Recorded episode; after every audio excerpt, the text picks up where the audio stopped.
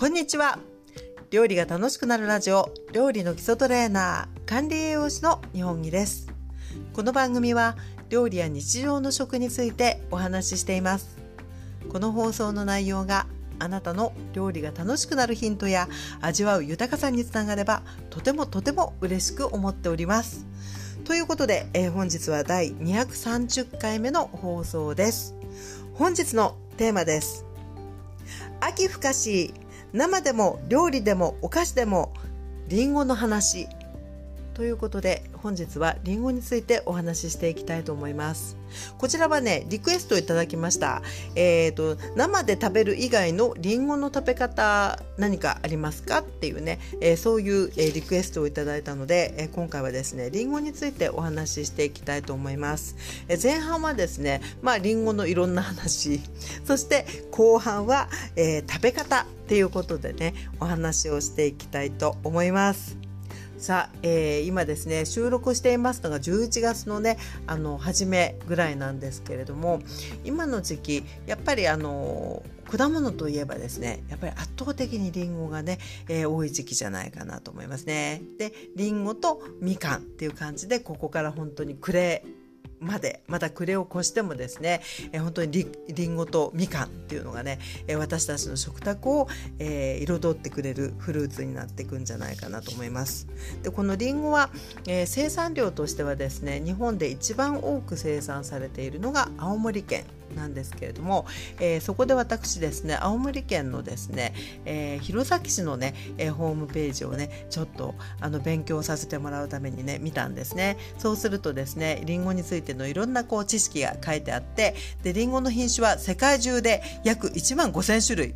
日本では約2000種類もあります。っていうことなのです、でえー、そんなにたくさんあるとはっていうふうに、えー、思うんですけれども、えー、ただですねもうここもう本当に10年ぐらいっていうのはあのお取り寄せ文化っていうのが結構本当に定着してきまして、えー、子どもの頃ぐらいっていうのはあのあるいは若い頃っていうのは、えー、本当にね八百屋さんとかスーパーで並んでいるフルーツをああこういう時期なんだっていうことで買ってきたんですけど今や本当にですねお取り寄せサイトとかですね、えー、そういったところで本当にね細かく時期がこう何て言うの3日前と今日売られてる品種は違うみたいな感じで、えー、たくさんの品種があるんだなっていうことをね本当に知るあのことも増えてきたかなってと思うんです。で、えー、私も何を隠そうちょっとね今日のテーマからすると余談にはなってしまうんですけど、えー、結構ね、あのー、私洋服とかねそういう物欲ってほとんどないんですけどあの季節のものを食べたいっていうね欲はすごくあって、え、何年ぐらい前だろうやっぱ10年ぐらい前ですかね初めてねその食べ物をね取り寄せていただくっていうことをね、え、した時のね一番最初のフルーツがねりんごだったんですよね。で、えー、大体ねあの夏の終わりぐらいで、えー、そのぐらいってこうりんご全般からするとすごく早い時期なんですけど津軽っていう品種をね初めて箱であの10キロ箱で買ったっていうのがねあのお取り寄せデビューぐらいな感じだったのを思い出します。でそのりんごはあの夏今はもう真夏でもね、えー、育っている品種があるっていうことなんですけど、えー、子どもの頃から知ってるような品種でいうとやっぱりねトップバッターは津軽なんですよね私の中ではね。でそこから、えーまあ、今だと本当に泉州っていう品種だったりとかトキだったりとかあとは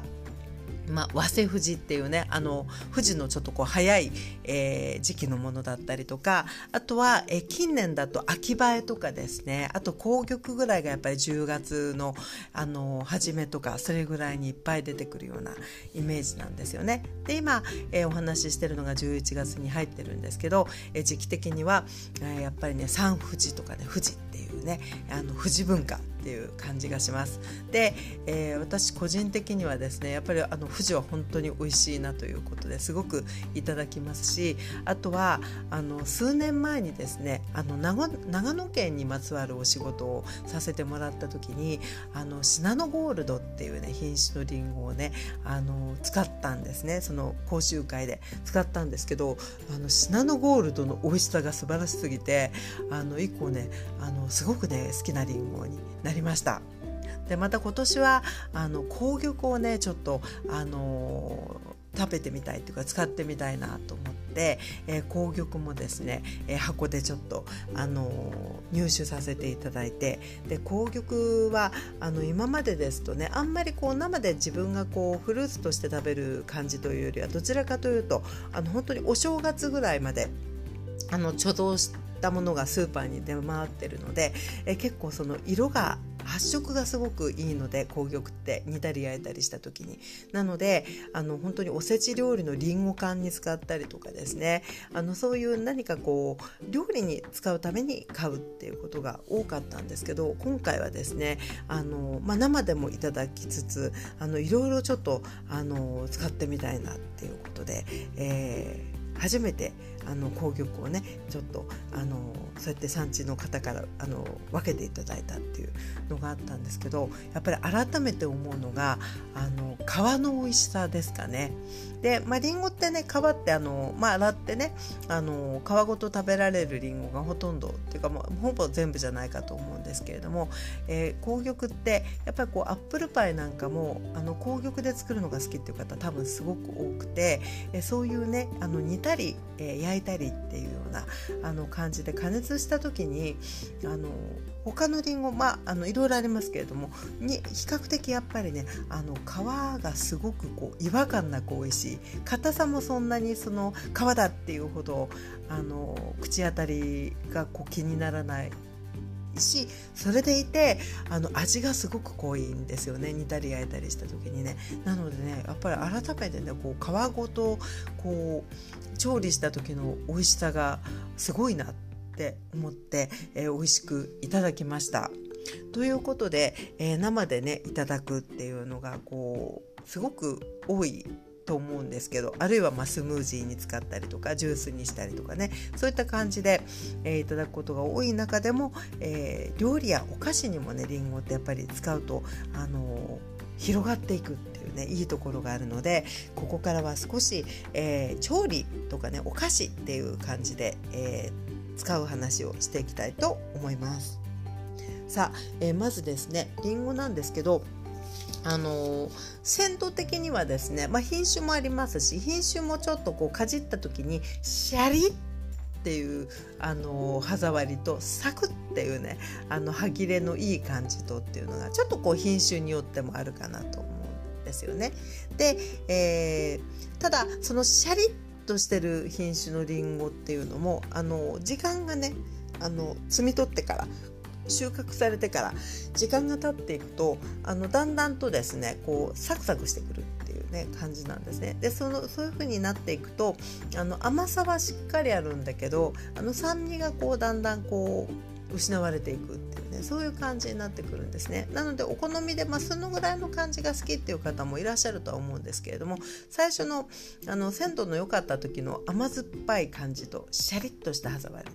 で変わってはあの来るんですね。で、えそれは本当にお好みではありますけれどもえやっぱりこう時間があまりにも経ってくると味がいわゆるボケてくるっていうちょっとこうはっきりしない感じになってきたりすると思うんですね。なので新鮮なりんごももちろん料理やお菓子にも使えるんですけどえ料理っていうところで言うとそういうね少し時間が経ったものもうまく使いようがいくらでもあるっていうのがねあのとてもね調理にりんごっていうのはいいんじゃないかなっていうふうに思います。さあ、えー、私はこんな風に食べているっていうお話をね少ししていきたいと思うんですけれども、えまずはですね一番よく使うあのー、料理でのりんごっていうと私はねサラダですね、まあ、そういう方は皆さんも多いかもしれないんですけれどもえ特にねよく使うのがねコールスローにすごい使う。コールスローって私ね毎日あるいは2日に1遍ぐらいはあの作ってるあのサラダなんですけど、まあ、キャベツとですねあとりんごとあればねセロリも入れたいっていう感じ。あとあればちょっとでいいので人参も入れたいっていう感じなんですね。でこれらの、えー、千切りを一緒にああのドレッシングであえていく。でドレッシングもあのいわゆるコールスロードレッシングっていう市販のものでもいいしいわゆるあの酢と油のフレンチベースでも美味しいわけですね。フレンチベースで美味しいんですね。でそこにちょっとあの柚子胡椒なんかを入れてもねすごくこう美味しいんですよね。その辛み辛みとあのリンゴの、えー、甘酸っぱさっていうのがねなかなか合うなっていうふうに思いますしあとはマヨネーズであえてもあの美味しいっていうね、そういう感じでサラダは、まあ、コールスローを中心として、まあ、ポテトサラダにもりんごねあった方があの推しですね個人的には。だし、えフルーツサラダはもちろんだしあとはグリーンサラダの中にあのりんごをね、えー、薄切りにして入れていくっていうのも。何でも合うやっぱりこうすごく爽やかで、えー、ほんのりした甘みっていうのがね、えー、サラダどんなサラダに合わせてもあの合う感じということで、えー、例えばねあの箱で、えー、送られてきたとか、まあ、ご購入されたとかっていう風になってちょっとこう生で食べるペースがあの落ちてるななんか使いたいなって思った時はねあの本当にまずはおすすめしたいのがね、え、サラダですね。あの食べられますいろいろね。さあそんな感じ。さあそしてですね、え、その次に料理として使っていくことが多いのが、え、カレーです。特にあのリンゴがやっぱりさっきお話ししたように時間が結構経ってね歯触りがこうサクサクしてきてちょっと酸味が飛んだぐらいのあのリンゴっていうのはねカレーに入れるとねすごくこう大活躍してくれるあの深みのある味わいになるなっていうふうに思っているのであのルーのカレーでもいいと思うんですけど私どちらかというとですねあのいわゆるカレーパウダーっていうあのルーっていうのは結構その油脂だったりうまみだったりがもうあの丸ごと入って使いやすい状態だと思うんですけどカレーパウダーっていうのはうまみとかあとは油気とかっていうのは外側から足していかないといけない本当にスパイスの粉だけの集まりなんですけど、えー、そういった形のねあの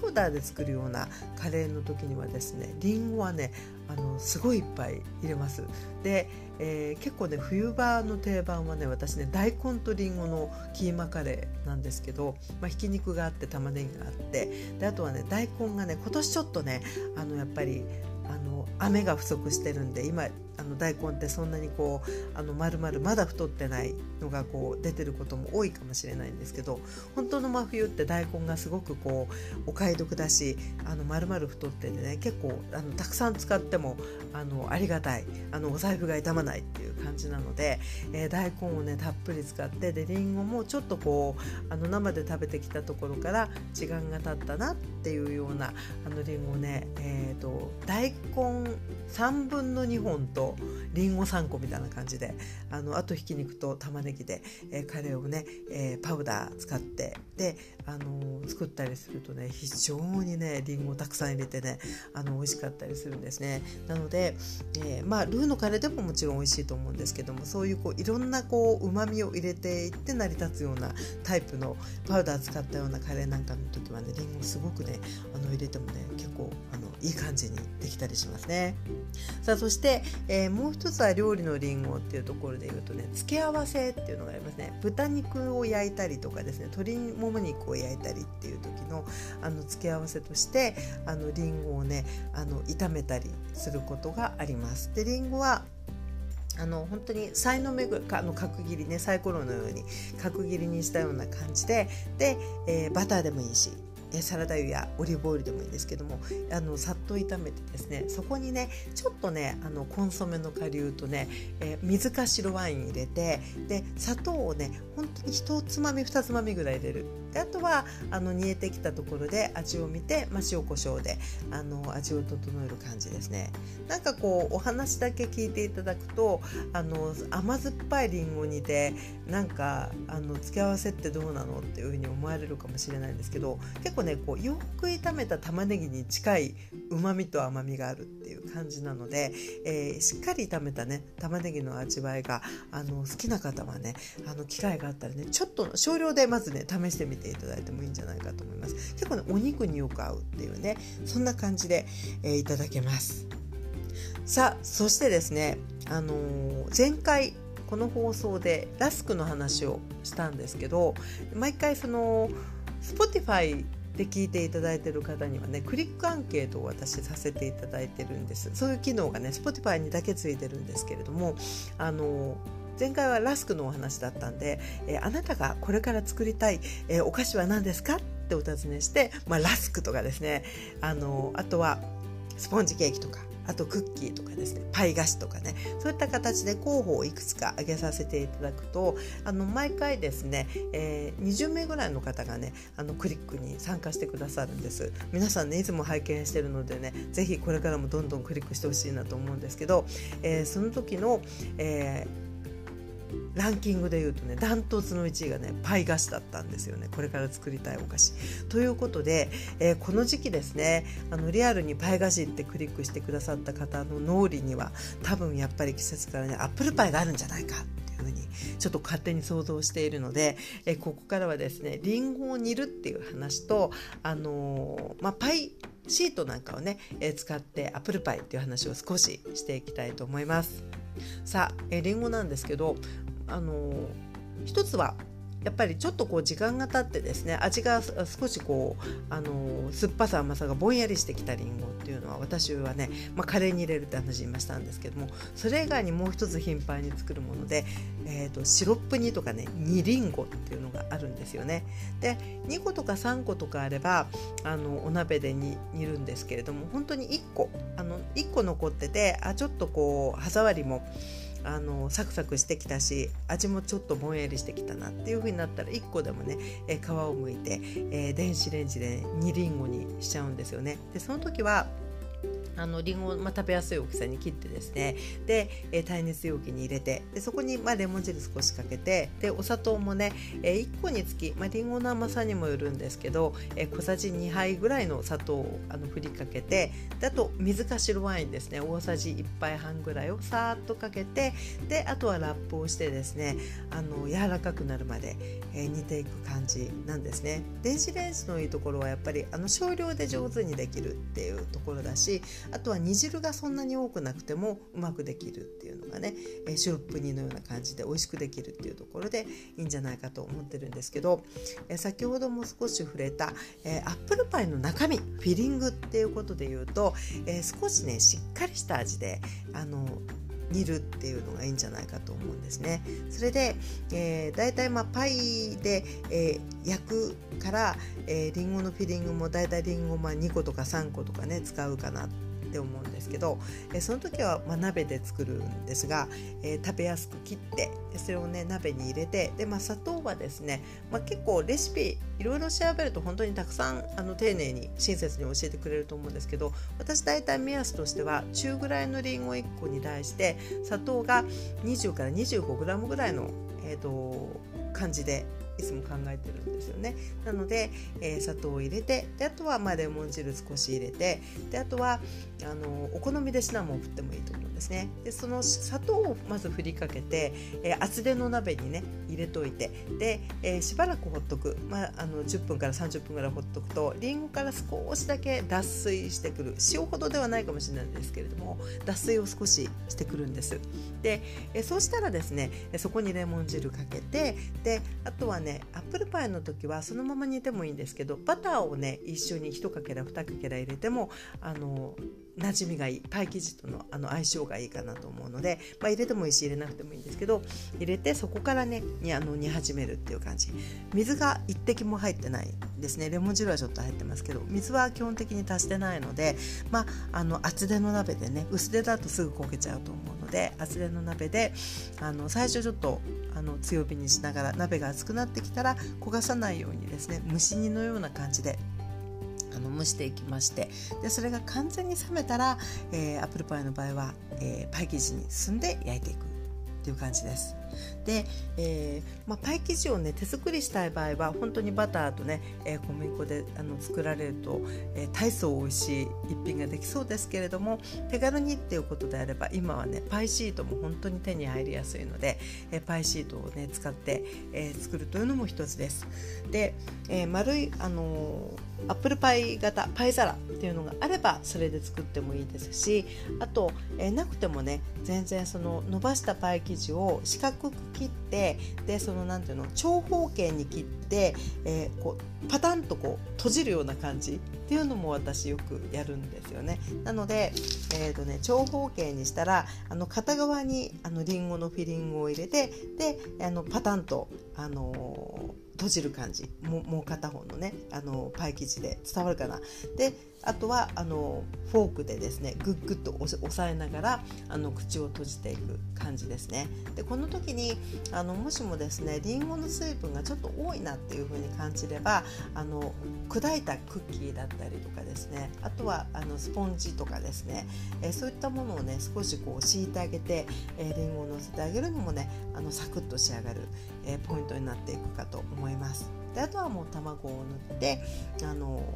オーブン200度ぐらいかな？200度ぐらいの指示が多いでしょうかね190から200度ぐらいで、えー、あとはもう本当に焼いていくっていう感じで、えー、もう生地ができてるからりんごだけ煮えてればですね美味しく煮えてればあの季節の味わいたっぷりっていう感じで美味しくできると思うので、えー、ちょっとねあのこの今度のお休みに、えー、試してみようかなっていう方は今のお話もちょっとこう思い出していただきながら、えー、丁寧に紹介されてるレシピもねいっぱいあのネットに出てると思うので、え参考にしていただいたら美味しいのができそうな気がします。ということで、えー、本日はですね、えー、料理にもお菓子にも、えー、リンゴの食べ方っていうことで、えー、テーマリクエストでねリンゴの食べ方っていうことでご紹介してまいりました、え、本日もですね放送終了後に、え、クリックアンケート用意したいと思いますので、え、Spotify のね、え、聞いてる方だけが、あの、ちょっと操作できるんですね。その他はちょっとあの設定ができないんですけれども、え、気がついたなっていう方はねちょっとこうクリックしていただけたら嬉しく思っております。ということで本日もお聴きいただきありがとうございました、えー、この番組料理が楽しくなるラジオは料理や日常の食についてお話ししております。